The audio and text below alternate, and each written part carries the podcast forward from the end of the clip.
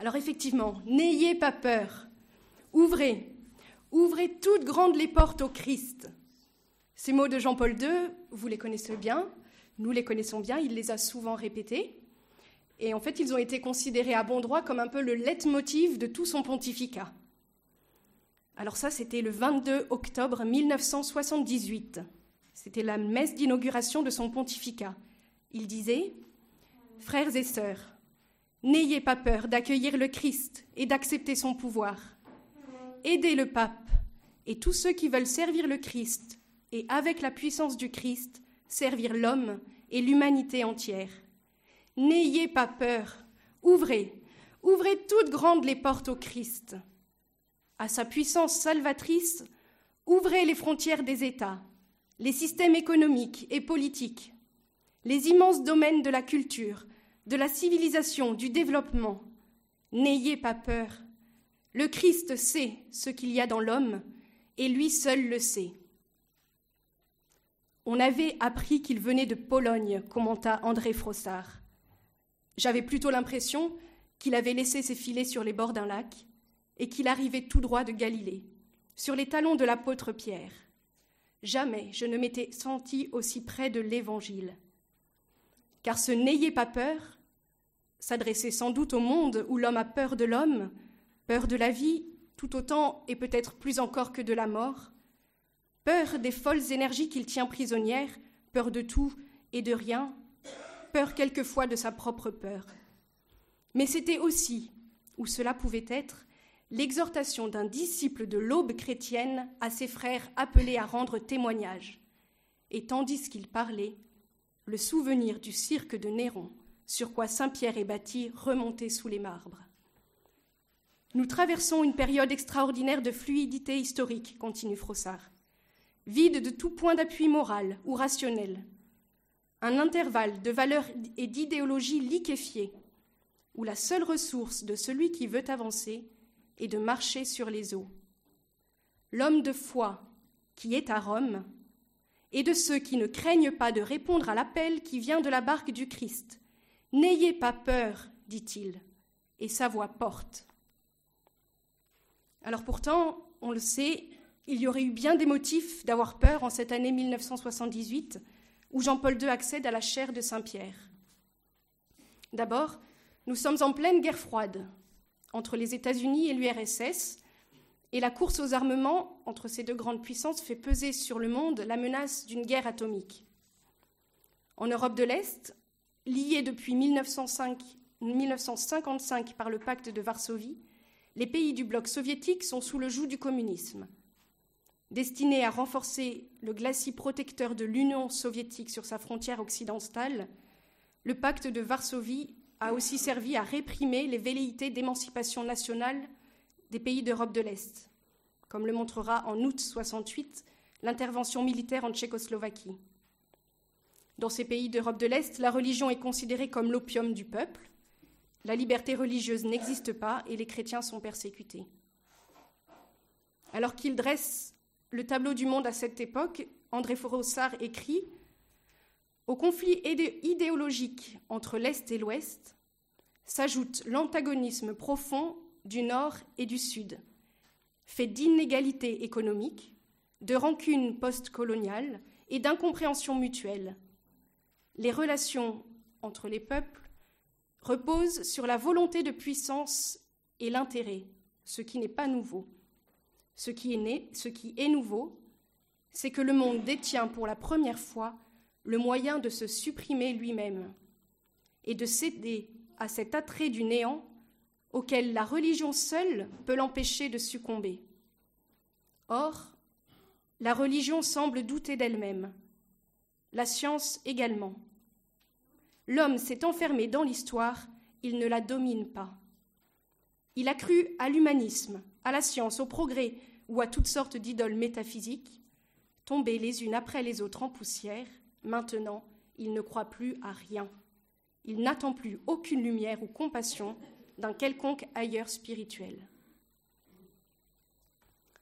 En Europe de l'Ouest, nous sommes en pleine débâcle idéologique après la crise de 1968, crise morale autant que spirituelle. On le voit, on ne croit plus en la vérité, donc plus en Dieu, ni même en la science. De plus en plus, nous nous enfonçons dans une culture de mort. En France, par exemple, c'est l'heure de la loi Veille. D'un point de vue ecclésial, la phase post-conciliaire est douloureuse. En Amérique latine, une interprétation politisée du Concile Vatican II a donné naissance aux théologies de la libération. On voudrait une Église partisane, engagée dans une révolution de type marxiste, renversant les structures sociales de l'ordre établi au moyen de la lutte des classes. En Europe, c'est un peu tout le contraire. On cherche plutôt l'embrassade avec le monde, on veut sortir du ghetto, voilà, pour s'ouvrir, dit-on, à l'esprit moderne. Et dans ce contexte, le cardinal Ratzinger a dressé un bilan de la situation de l'Église, c'était une quinzaine d'années après le Concile Vatican II. Voici ce qu'il disait. Bien sûr, il reste des résultats clairement positifs que l'on n'a pas le droit de minimiser. Mais il est des facteurs négatifs incontestables, très graves et dans une grande mesure inquiétants. Ainsi, le fait que nos églises, nos séminaires, nos cloîtres se soient vidés de plus en plus au cours de ces dix dernières années peut apparaître évident à chacun par les statistiques s'il ne l'a pas remarqué par lui-même. Ou bien que le climat de l'Église soit devenu non plus simplement glacial, mais encore hargneux et agressif, cela n'a pas besoin de preuves compliquées. Que de toutes parts, les partis déchirent la communauté, cela appartient à notre expérience quotidienne et menace d'assombrir la joie d'être chrétien. Celui qui tient de tels propos est vite taxé de pessimisme. Il exclut par là du dialogue. Mais il s'agit tout simplement de faits empiriques, et se trouver dans la nécessité de le nier dénote déjà non plus un simple pessimisme, mais un désespoir secret. Voilà, donc à cette situation pour le moins difficile, il faut ajouter que peu après le décès de Paul VI, la mort prématurée de Jean-Paul Ier a provoqué la stupeur dans l'Église, on ne s'y attendait pas du tout. En témoignent les notes du cardinal Martin, préfet de la maison pontificale. Il écrivait 29 septembre 1978, mort subite de Jean-Paul Ier, stupeur. Longueur du pontificat 33 jours, l'espace d'un sourire, selon l'heureuse expression d'un journaliste. Mais il lui a suffi de ces quelques jours pour conquérir tous les cœurs. On comprend bien, après ce petit, cet, aperçu du monde au moment de l'élection de Jean-Paul II, que Jean-Paul II ait pu répondre aux questions d'André Frossard, dans ce livre N'ayez pas peur, en disant Nous avons des raisons de redouter cet avenir. Nous avons des raisons de craindre que le visage qu'il nous dévoilera ne soit plus terrible que tout ce que nous connaissons du passé. Et pourtant, il nous dit aussi N'ayez pas peur. Pourquoi?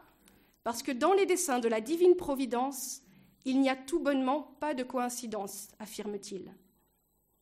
En effet, quand on regarde un peu les circonstances, Nombreux sont ceux qui ont vu dans les circonstances particulières du conclave d'octobre 1978 la possibilité d'innover après cinq siècles de pape italien. Le choc spirituel provoqué par la mort de Jean-Paul Ier, la difficulté de choisir parmi les cardinaux de l'Europe de l'Ouest, divisés entre les deux factions post-conciliaires, progressistes, traditionnalistes, ou encore parmi les cardinaux du tiers-monde, c'était encore trop tôt. Wojtyła apparaissait comme un Européen d'un autre monde. L'Église polonaise, Église d'un pays en prière, était forte, alors que l'Église universelle se trouvait en pleine crise. Wojtyła était connu à l'échelle internationale comme au sein de la curie. De plus, c'était un expert en matière de communisme, lequel représentait une menace pour le tiers-monde où vivaient pour moitié les catholiques. Telle était l'analyse, en tout cas, d'un journaliste et d'un poète polonais. Et puis surtout, il faut le reconnaître, Dieu attendait et avait préparé le cardinal Wojtyła à sa mission de pape. D'abord, c'était un fils de la Pologne, pays qui avait été plusieurs fois rayé de la carte, mais qui s'est toujours relevé, grâce essentiellement au maintien de sa culture, enracinée dans la foi catholique. Et dès le début de son histoire, donc c'était avec le baptême du prince Miesco en 966, ce pays d'Europe centrale avait choisi la chrétienté latine plutôt qu'orientale, et en parlant une langue slave avec un alphabet latin.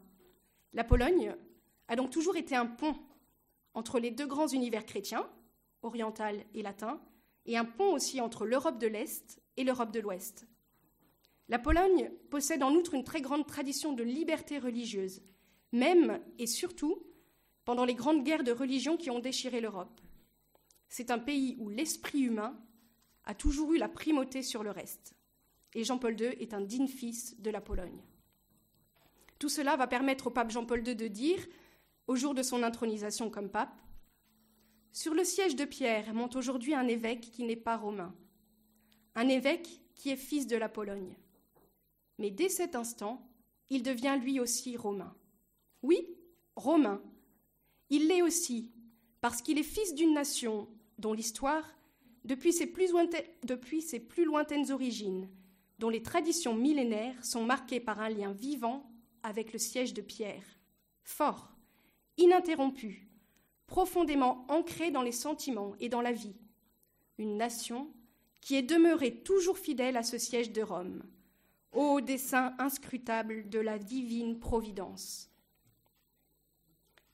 Le cardinal Wojtyła était en plus un homme de volonté, un combattant, mais un combattant heureux, un homme déterminé à façonner l'histoire à travers la culture. Il écrivait en 1969 à son ami Henri de Lubac Nous avons fermement espéré, nous espérerons toujours, et nous sommes et nous serons heureux. C'était un, disciple du cardinal Wyszynski, dont vous avez peut-être entendu parler, un grand défenseur de la foi face au communisme. Ce cardinal disait La plus grande faiblesse de l'apôtre est la peur. C'est le manque de foi dans la puissance du Maître qui réveille la peur. Celui qui se tait face aux ennemis d'une cause enhardit ces derniers. La peur de l'apôtre est le premier allié des ennemis de la cause. Par la peur, contraindre à se taire, telle est la première besogne de la stratégie des impies. La terreur utilisée par toute dictature est calculée sur la peur des apôtres. Le cardinal Wojtyła était un pasteur formé par la Providence comme prêtre, aumônier de jeunes. Il a été professeur de philosophie, évêque, théologien du Concile Vatican II, archevêque de Cracovie, et qui est un diocèse des plus importants de Pologne. Et dans toutes ces situations, il a montré qu'une direction ferme était encore possible au milieu des tensions et des désordres post-conciliaires, et cela malgré les pressions extérieures. Et par-dessus tout, c'était un homme de foi. Sa foi n'aura pas été une facette de sa personnalité ou une dimension de son intellect, écrit Georges Weigel. Sa foi est lui, au plus intime de l'intime de son être. Et André Fransart, quant à lui, dit qu'en lui, l'évangile, la vocation et la personne ne font qu'un, ce qui n'est pas un cas fréquent, et c'est cette cohésion intérieure, littéralement nucléaire, qui le fait rayonner. De plus, il avait une grande confiance en l'Esprit Saint. Il a affirmé que si l'Esprit Saint appelait au diocèse de Pierre un cardinal qui possédait cette expérience et cette formation, cela signifiait sans doute que cette formation était utile à l'Église universelle. Et comme chacun sait, pour conclure sur le chapitre de la foi, on sait qu'il avait une totale confiance en la protection de la Vierge Marie, surtout dans les moments difficiles de l'histoire de l'Église. En 1976, il prêchait une retraite au pape Paul VI et il disait déjà Précisément en ces heures où le Christ, et par conséquent son Église, le pape, les évêques, les prêtres, les religieux et tous les fidèles deviennent des signes qui suscitent une opposition acharnée ou judicieusement préméditée, Marie paraît alors particulièrement proche de l'Église parce que l'Église est toujours le corps de son Christ. Tout cela a donc permis au pape Jean-Paul II de dire avec conviction, à l'aube de son pontificat, N'ayez pas peur. Il a su redonner confiance à l'Église, et le cardinal Martin le souligne. Voilà ce qu'il raconte dans ses souvenirs. Accent vigoureux du pape à l'homélie. On sent un chef. Impression de sécurité et de confiance. Alors pour conclure sur cette petite introduction, nous allons maintenant jeter un petit coup d'œil rapide sur l'ouverture du pontificat de Jean-Paul II. Dans l'homélie de sa messe d'intronisation, le pape Jean-Paul II, comme vous l'avez entendu, demanda d'ouvrir au Christ les frontières des États, les systèmes économiques et politiques, les immenses domaines de la culture, de la civilisation, du développement. Tout cela pour libérer l'homme racheté par le Christ. Il mit la priorité sur l'éducation des consciences et la conversion de la culture, comme il le fait savoir aux représentants du corps diplomatique qu'il a reçu quatre jours seulement après son élection.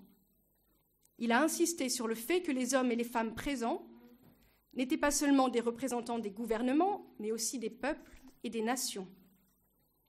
Aux cardinaux présents au soir de son élection, il dressa le programme de son pontificat. Il voulait tout d'abord parachever l'application du Concile Vatican II. Il disait que c'était un événement de la plus haute importance dans les presque deux siècles d'histoire du catholicisme. Et c'était là répondre aux attentes du cardinal Ratzinger. En effet, suite à l'analyse que je vous ai citée précédemment sur la crise de l'Église après le Concile Vatican II, le cardinal Ratzinger concluait que le Concile devienne ou non une force positive dans l'histoire de l'Église, cela ne dépend qu'indirectement des textes et des organismes. Ce qui est décisif, c'est qu'il y ait des hommes, des saints, qui par un engagement de leur personne que nul ne peut leur imposer, créent quelque chose de vivant et de neuf. En ce qui concerne la place historique de Vatican II, le dernier mot n'a pas été dit malgré tout le bien contenu dans ces textes. Le fait de savoir si, en dernière analyse, il sera compté parmi les points lumineux de l'histoire de l'Église dépend des hommes qui transformeront la parole en vie. Et on sait combien le pape Jean-Paul II a œuvré pour transformer cette parole en vie. Ensuite, dans le programme de Jean-Paul II, il voulait s'attacher à faire avancer la noble cause de l'unité chrétienne et renforcer le rôle de l'Église dans la construction de la paix et de la justice parmi les nations, en mettant tout spécialement l'accent sur la liberté religieuse, ce qui a fait grincer bien des dents. Aux membres de la commission pontificale Justice et Paix, il affirme dès le 11 novembre 1978 Le premier service que l'Église doit rendre à la cause de la justice et de la paix, c'est d'inviter les hommes à s'ouvrir à Jésus-Christ, qu'il n'ait pas peur, Jésus-Christ n'est pas un étranger ni un concurrent. Il ne fait ombrage à rien de ce qui est authentiquement humain, ni chez les personnes, ni dans leurs diverses réalisations scientifiques et sociales. L'Église non plus n'est ni une étrangère, ni une concurrente. Dès le départ, il voulait se faire savoir que l'Église proposait la vérité que l'homme est à l'image de Dieu. Il ne peut être et ne peut pas être restreint à une simple portion de la nature ou à un élément anonyme de la cité des hommes. L'humanisme chrétien, cette vérité complète sur l'être humain, constituait le fondement de la doctrine sociale de l'Église, disait-il, dans laquelle hommes et femmes n'étaient pas les victimes de forces historiques ou économiques abstraites, mais les artisans de la société, de l'économie et de la politique. Donc vous le voyez, Finalement, tous les grands axes de son enseignement sont déjà là en germe, à l'aube de son pontificat, à peine quelques mois. Enseignement que nous allons maintenant découvrir plus en profondeur. Alors oui, n'ayons pas peur d'accueillir le Christ et d'accepter son pouvoir. Le Christ sait ce qu'il y a dans l'homme, et lui seul le sait.